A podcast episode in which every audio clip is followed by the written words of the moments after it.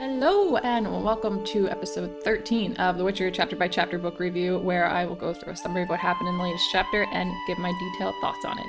Today I'll be discussing story 6, Something More, the final story from book 2, The Sword of Destiny, or Sword of Destiny.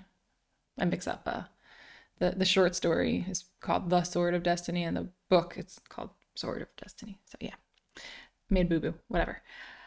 So we did it. We made it to the end of another book. So that's exciting. I'm feeling pretty good about that. I can't believe how fast this is going. I really didn't think that it was going to feel as quickly as it's felt. But I mean, I, I upload one episode a week, so I guess it makes sense. It's just, I think life in general just feels like it's flying by. But that's a that's a conversation for another time. Uh, let's talk about The Witcher, shall we?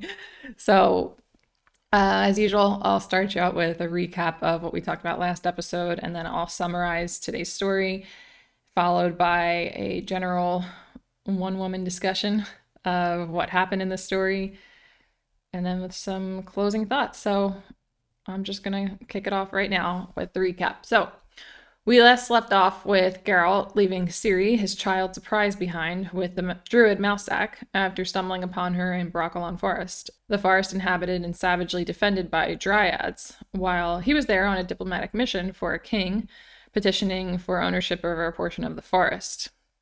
Geralt's lack of belief in destiny and desire to keep Ciri away from his dangerous lifestyle led to him leaving her behind, where she'll now be returned home to her grandmother, Queen Calanthe, in Cintra, during the looming threat of war. All right, so let's summarize something more. About a year from when we last saw Geralt, he is traveling through war ravaged lands when he comes across a traveling merchant hiding under his stuck cart. Although the dried river surrounding the bridge they're on is filled with human bones, the merchant is reluctant to leave his cart behind and run away from the obviously dangerous area before dark, as he doesn't want to leave behind his livelihood. He offers Geralt whatever he'd like in exchange for his help, to which he agrees, and invokes the law of surprise again. Right when darkness falls, monsters show up and try attacking Geralt and the merchant until Geralt fights them off but gets badly injured by bites to his leg. Geralt becomes unconscious and is later awoken on a cart with the merchant, whose name we now know as Yurga, and two of his workers trying to find him a healer. He has Yurga hand him one of his Witcher elixirs to help keep him alive. He goes back to sleep and begins to dream. He dreams of a memory of running into Yennefer at the fertility festi- festival of Beltane, or May Day Eve. They spend some time together and agree that it's only for the night. They make love, and before they part at dawn, Yennefer advises Geralt to return to Cintra and not to give up this time. When Geralt awakens in Yurga's cart again, he learns while crossing a border, a customs officer recognized him and sent someone ahead to fetch him a healer. He then takes another elixir, falls asleep, and dreams of another flashback.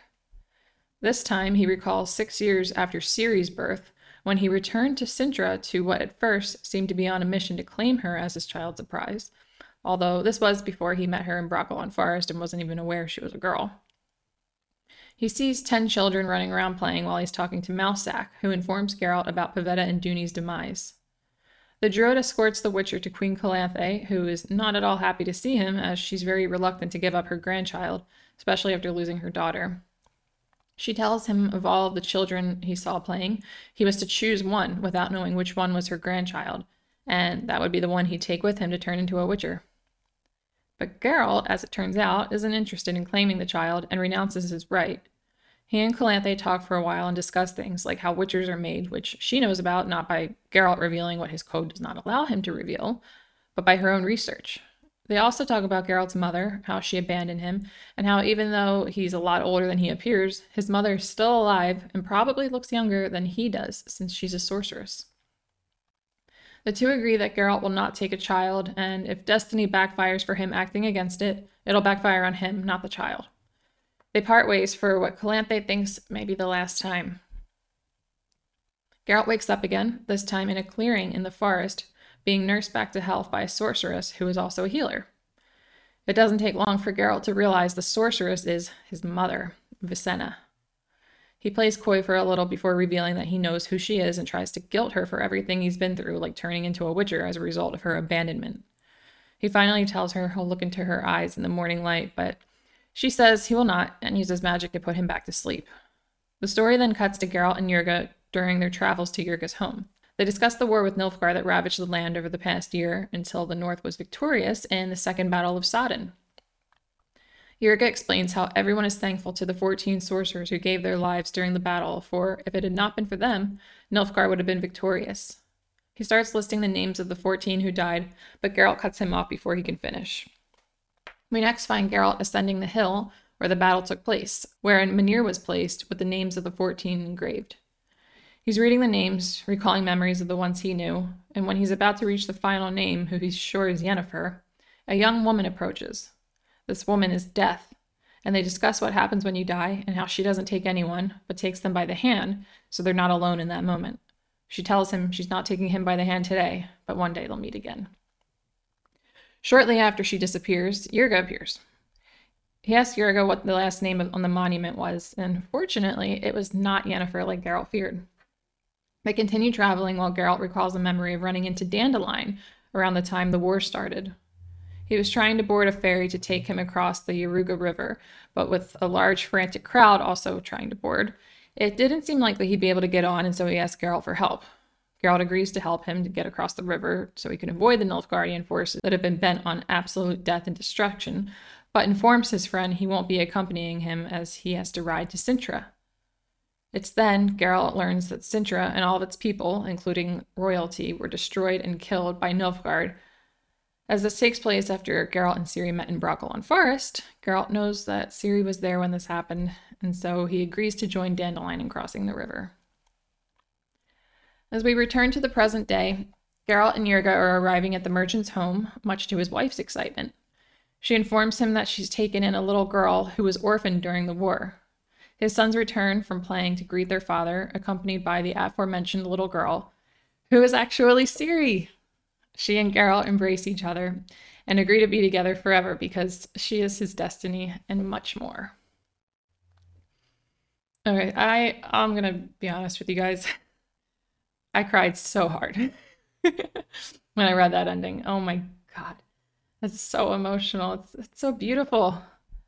All right, let's move on because I, I feel like I could cry again right now just thinking. I have goosebumps. Like you can't see on camera if you're watching on YouTube, but yeah, I've got goosebumps just thinking about that ending. Boy, okay. So I want to start off the discussion by talking about the links between the last story, The Sword of Destiny, and this story, Something More.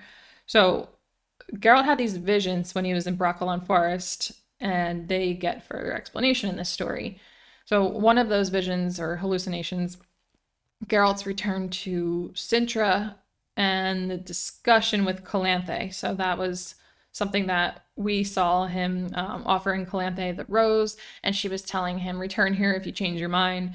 And then he thought, I'll never return here. So we got to see what was going on around that moment in this story.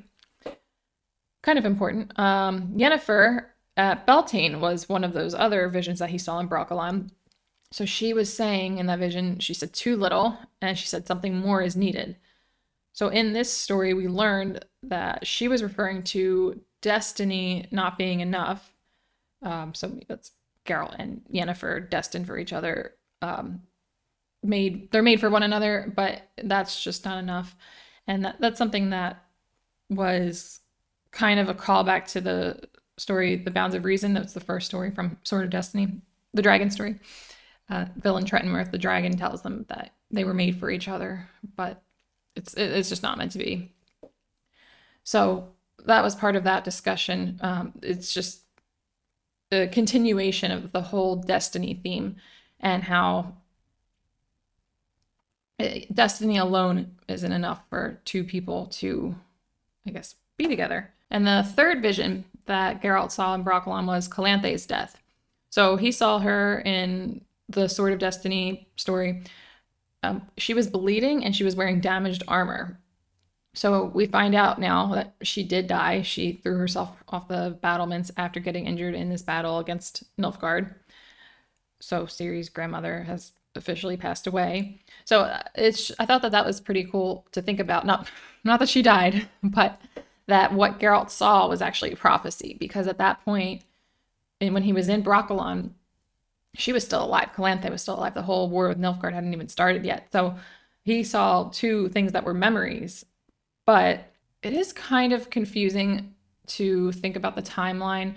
I know that this story, something more, creates a lot of confusion for people when it comes to when certain things happen. And I think I got it down. I'm not going to go through that in detail, but the memory of Geralt and Yennefer running into each other at Beltane, I don't know for sure if that was prior to him meeting Ciri and Brokilon or after. I think it was after. So if it was after, then that was another prophecy from his hallucination while he was in Brokilon.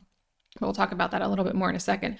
So going back to this discussion with Yennefer. So Yen advised Geralt to return to Cintra. I don't know how much she knew about the situation, but she somehow knew that it was important. She can read his mind, and she did so multiple times during this encounter. So perhaps it was on his mind since he recently abandoned Ciri after he just met her. So that's why I'm thinking that that's one of the reasons why I'm thinking that he didn't run into Yennefer until after he met Ciri. I'll talk about a little bit more in a second. I probably didn't organize my notes the best way I should have, but it's okay. I think this will all kind of come together a little bit more in a minute. So, uh, this definitely did take place after Geralt went to Cintra and met with Calanthe. It's just the whole clarity about when it happened. And I, honestly, this probably isn't really even that important, but I just just for the sake of trying to figure it out because it's it's driving me a little bit nuts. Um, and I think there are people that have figured it out and they know the exact answer. But I'm just gonna talk about why I think it happened afterwards. Okay, trying to get my thoughts organized here. Sorry. so. Yen says to Geralt when they meet at Beltane that fell times are approaching. And we heard about the threat of war with Nilfgaard in the Sword of Destiny, which doesn't necessarily mean that that was that that, that had to have happened after. It could have maybe happened right before, but Geralt, we know he was on his way to Cintra when he ran into Dandelion. And I'm thinking that he probably left for Cintra right after meeting Yen. But when we see him in Brokilon, he was on a diplomatic mission for King Venzlav, so he wasn't on his way to Cintra. He wasn't even thinking about Cintra. So I just think that that's why I think that the Beltane thing happened after he met Ciri. And I have kind of mucked this up so much right now that I don't even remember why I was talking about it. So screw it. Let's move on. Um, I think it is interesting though that he saw her and he was with her one more time after they uh, had their final split in a shard of ice. So the law of surprise. I know that this is not the first time that this has come up in my podcast episodes. It's definitely something important that we gotta discuss. So, Geralt invoked the law of surprise on Yurga when he agreed to help him on the bridge and fought off the monsters. So, Yurga agreed to give him what he found when he returned home but did not expect. Yurga explains that his wife isn't able to have any more kids so there's no chance there'd be an unexpected child waiting for him upon his return. What he does, because he's very grateful to Geralt for saving his life and fighting off those monsters, and he was able to bring his cart with his goods, whatever he was selling, back home, or, you know, he was able to continue making money, whereas he would have either died or have ran away and then lost his cart and all of his goods. So he because he's grateful, he offers Geralt one of his sons instead, even though he wouldn't necessarily be unexpected. You know, he says that he's got two sons. He thought that he would apprentice one of them with him, and then he needs to get the other one apprenticed somewhere. So he said, why not just, you know, why, why not let him be a witcher? It's, you know, as good a trade as any. And Geralt kind of just says, oh, no, is it? but, you know, I think Geralt thinking about all the problems he has in his life as a result of being a witcher but Geralt tells him, you know, it's not necessary. I saved your life. You saved my life. Like, we're quits. Don't worry about it. But I still think that the law of surprise was I mean, it was technically invoked, even though Geralt was like trying to be dismissive dismissive of it later. So they go to Yurga's home, and there actually was a child there. That was unexpected. And it was Ciri. So she basically was Geralt's child surprise for the second time. So the first time, the obvious one, when he invoked the law of surprise on Duny and Pavetta, and then now he did it with Yurga. Yurga returns home, and Ciri's there. So that's like double destiny. Geralt told Calanthe that witchers aren't actually children destined through the law of surprise. So I guess it's more of like a like a nice story to tell to make the ugliness of turning these children into witchers, you know, where we know that only like 30% and most 40% of them survive the trial of grasses. I think that's maybe just supposed to make it a little bit more of an enchanting thing, like maybe not enchanting, but like a nice thing. So from what Geralt tells Calanthe, we learn that apparently not a lot of kids were actually, a lot of the Witcher kids were not children of destiny. And Geralt certainly wasn't. He says that he was a common foundling. His mother abandoned him. So Ciri, though, she actually is a child of destiny and twice by the same person. It's pretty crazy when you think about it, but um, I think something that is really important that came out of that is that there is no freaking way that Geralt does not believe in destiny anymore. like, if he doesn't, then he's crazy. So, moving on, want to talk about in detail Geralt's mother. Never saw this coming.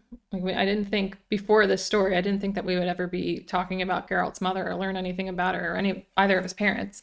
But yeah, we learn a lot about her and we even get to meet her. So the first reference is during his conversation with Calanthe. She's a sorceress, um, not Calanthe, Geralt's mother. We find out during that conversation that because she's a sorceress, she's probably still alive since they can live a very long time. Like Yennefer and Istredd, she is old with a young appearance. So that's something that we've learned from both Yennefer and Istredd that when not, not only can you live a long time, but when you age, you don't have the appearance of aging. They use um, mandrake something to keep their looks youthful. Um, like Calanthe, we were led to believe that sorcerers cannot reproduce, and we were led to believe that through Yennefer's experience. Geralt says to Calanthe that she, referring to his mother, probably thought so too. And I think that this is pretty interesting because in one of the Voice of Reason chapters from the Last Wish book, Nenneke and Geralt talked about Yennefer's attempt at paying for a procedure to get her reproductive system operating again. And that was something that she talked about in The Balance of Reason, the dragon story.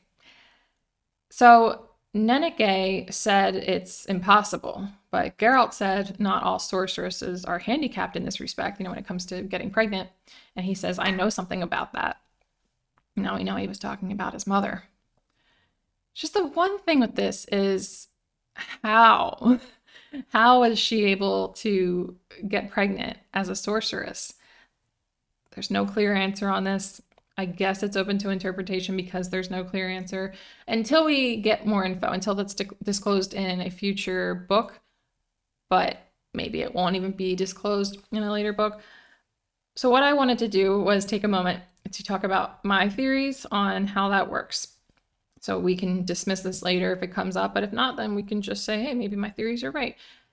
I think that with Geralt's mother, she was able to get pregnant either one of two ways.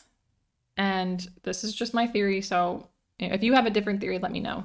I think you would have to let me know in the YouTube comments, though, because I don't think there's a way of commenting on individual podcast episodes in Spotify and Apple Podcasts, just FYI. Um, so, okay, my first theory is that when, and I'm going to refer to just sorceresses, not sorcerers, so female magic people. Um, I think that one of the possibilities is that when they start using magic, that does something to specifically their ovaries, because I know that Nenneke says that Yennefer's ovaries were atrophied. So I think that just the use of magic does that. And maybe Visenna was a very young or new sorceress when she got pregnant with Geralt. And she hadn't maybe done a lot of complicated magic yet at that point to have it have it turned her ovaries into well uh, and to make it so that she couldn't get pregnant. so I think that that could be one of the things that happens when a, a sorceress becomes a sorceress. And okay, so that's just one theory. My other theory is that maybe when a woman becomes a sorceress, she has to go through some sort of mutation and able to activate her magical abilities. I don't know. I feel like this is the least likely of my two theories, but I I think it might be something similar to like you know how witchers have to go through the trial of grasses and they you know the, these mutations and a lot of them die. I don't think it's to that extent. I think it's probably a procedure or whatever that's way less severe than that. Probably doesn't kill them. But if this is how it's supposed to work, then maybe they do have to have some like magic mutation in order for them to be able to use magic. And maybe that at that moment is when they lose their ability to get pregnant. So if that's what it is, then maybe with Visenna, it just didn't take for some reason. Like she was able to use magic, but her ovaries did not become atrophied and she was able to get pregnant and she didn't even know that until she actually ended up getting pregnant.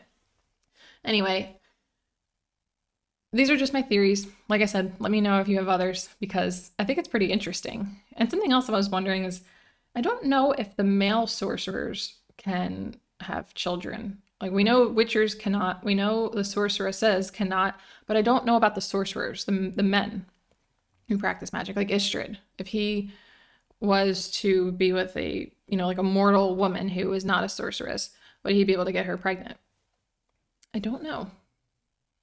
Maybe that's that maybe that'll be part of a future plot point. Who knows? Time will tell. All right, so back to the meeting of Geralt and Visenna. So he discovers that she's a healer, and he tells her when they meet that Vesemir, who, if you didn't remember, he's Geralt's foster Witcher father from Kaer Morhen, the Witcher keep where they learn and train um, to become Witchers. He gave him the name Geralt of Rivia. But then Visenna denies that, which I thought was kind of cold. I mean, if it's true, it's true, but couldn't you let him have that? couldn't you let him think that this man that he cares about, that took care of him, that he thinks of as a father, gave him that name? I don't know. I thought that that was pretty weird that she had to correct him on that. So, I mean, it is what it is, I guess. He wants to, Geralt wants to ask her questions or a question, but she denies him the ability by putting him to sleep and then leaving before he wakes up. She says to him, What will mutual hurt give us? That I kind of understand. I think that you know, Geralt says to Calanthe, and then he says it again when he's talking to Visenna that it would give him some perverse pleasure to ask her. We don't know exactly what the question is, he doesn't say. But I think that she had a good point when she said, What will mutual hurt give us? Because I think with for Geralt's sake, it would have probably just made him. It, it, it's one of those things I think it gives you that temporary satisfaction, that temporary gratification that isn't going to solve all of the issues that he has as a result of her not being around, her not being a mother to him. I think that she probably does have a lot to do with, or just, you know, not having your parents around. I think that that probably has a lot to do with some of the issues that he has. But if, and I, and I can totally understand why he would want to ask her. I don't know what the question is, but I can understand why he might have things he wants to ask and how asking her it would give him like this, you know, he refers to as this perverse pleasure. But I yeah, I don't think that it would actually help him in the long run. But I'm also not a therapist, so I uh, I shouldn't be thinking too much about that. But anyway, I can see why she denied him the ability to do that, and I think he he he probably understood too that it wasn't actually going to do him any good in the long run. All right, so let's uh, move off of that dark note and on to another one. Let's talk about this war with Nilfgaard. so, we heard about this for the first time in the last story. At that time, it was just a threat. Now a year has passed and it happened, and it was very bad. So from Dandelion, we learn because he tells Geralt it was a war of destruction. So apparently, this wasn't about power, it wasn't about land or money. Geralt contradicted Dandelion that he said that war is never about destruction. But they apparently were destroying and killing all in their path. So I don't know what that was about. They were defeated. Nilfgaard was defeated during the Second Battle of Sodden. But it's just we, we don't get to learn why they waged war in the first place. I don't know if that will come up. It seems like it's all over and done with. Um, so I don't know if that's important in the future book, but yeah, it is pretty strange when you think about it that this country is just going to invade and destroy all, like destroy the foreign land and kill people and they don't even want money they don't want power they're not even trying to take the land. Maybe the, maybe if they were successful we would have gotten some answers but they weren't. So something that i thought about was that Geralt must have been riddled with guilt when he found out from Dandelion what happened to Cintra. so he had the opportunity to take Ciri with him after leaving Brokilon in the Sword of Destiny story but he didn't. That's really sad to think about. But also, I wonder if he started thinking that it was a result of him spurning destiny, because that's something that's been brought up a few times. That you know, Mousesack says it. Uh, it's mentioned in the conversation with Geralt and Calanthe that you know if you spurn destiny, it's going to backfire. And Geralt was very confident when talking to Calanthe that if it was going to backfire, it would backfire in him and not the child. But then for a while, I think you know it was probably about a year. He thought that Ciri was dead, and if he had not gone against the law of surprise, if he had not renounced his right to her, then she would have been with him and would have been fine. It all worked out because she was fine, but still, he didn't know that for a period of time, and during that period of time, the guilt must have been must have been bad. Okay, so I have one more little detail I wanted to talk about. It's one of the more least important thoughts that I had on the chapter or on the story, but thought it was interesting. So, one of the names of the 14 sorcerers that died at the Battle of Sodden was Triss Merigold. In the Last Wish story, Yen mentions the sorceress, so that's not the first time we've seen that name come up. She refers to her as a friend, so we find out that Yen actually lost a friend in the Battle of Sodden. She might have actually known some of the other sorcerers that were there. I mean, the, the fact that Geralt thinks, or that Geralt was worried that Yen was going to be the last name on that list of the 14 makes me think that he had good reason to believe that she was just there. I don't know if he thought that maybe she was there just because there were 22 sorcerers there and he thought she could have been one, or if he actually found out somehow that she, in fact, was one of the people there, and he just never found out if she survived or not. But she, so Yen might have known others, but we know for a fact that Triss Merigold was her friend. So that's a shame for Yennefer that she lost a friend. And Geralt apparently knew Tris also. It said that um, he liked her and she liked him. But yeah, it was just a small detail. I mean, it was a person we've never even met, so it's probably not important. All right, I'm going to wrap this up now with my closing thoughts. So, Geralt has now got to be a believer. He's got to believe in destiny at this point. Maybe that'll lead to something that could bring he and Yen back together. I know that she said something more is needed. I don't know if Ciri might be that something more. I do also wonder if another purpose of their meeting at Beltane, from like the writer's perspective, was to wrap up Geralt and Yen's story. So maybe this was the last time we hear from Yennefer or see her. She might not even be a character in the upcoming books. I, I could see that being a thing. Time will tell, though. So, what are Geralt and Ciri going to do now that they're finally together? She can't go back home, of course. Geralt doesn't really have a home.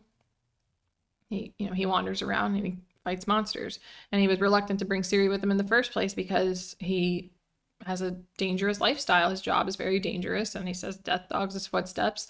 So I don't know if he's going to do whatever he can to try to protect her. If he's, are they to, like I talked about in the last episode, are they to move on to a farm and he's to be a farmer and she's to help him? I, I doubt it. I don't think there would be more books in the series about a farmer. So, and I don't think they would all be part of the same name. The, I don't think that the series would be called The Witcher, but maybe she's going to be a new little girl Witcher. We will find out because with the end of this episode, we have completed two books in this podcast series. And in the next episode, we're moving on to Blood of Elves. I'm so freaking excited. And and that's all I got for you. So, if you have listened this far, thank you so much. As always, I really really appreciate you.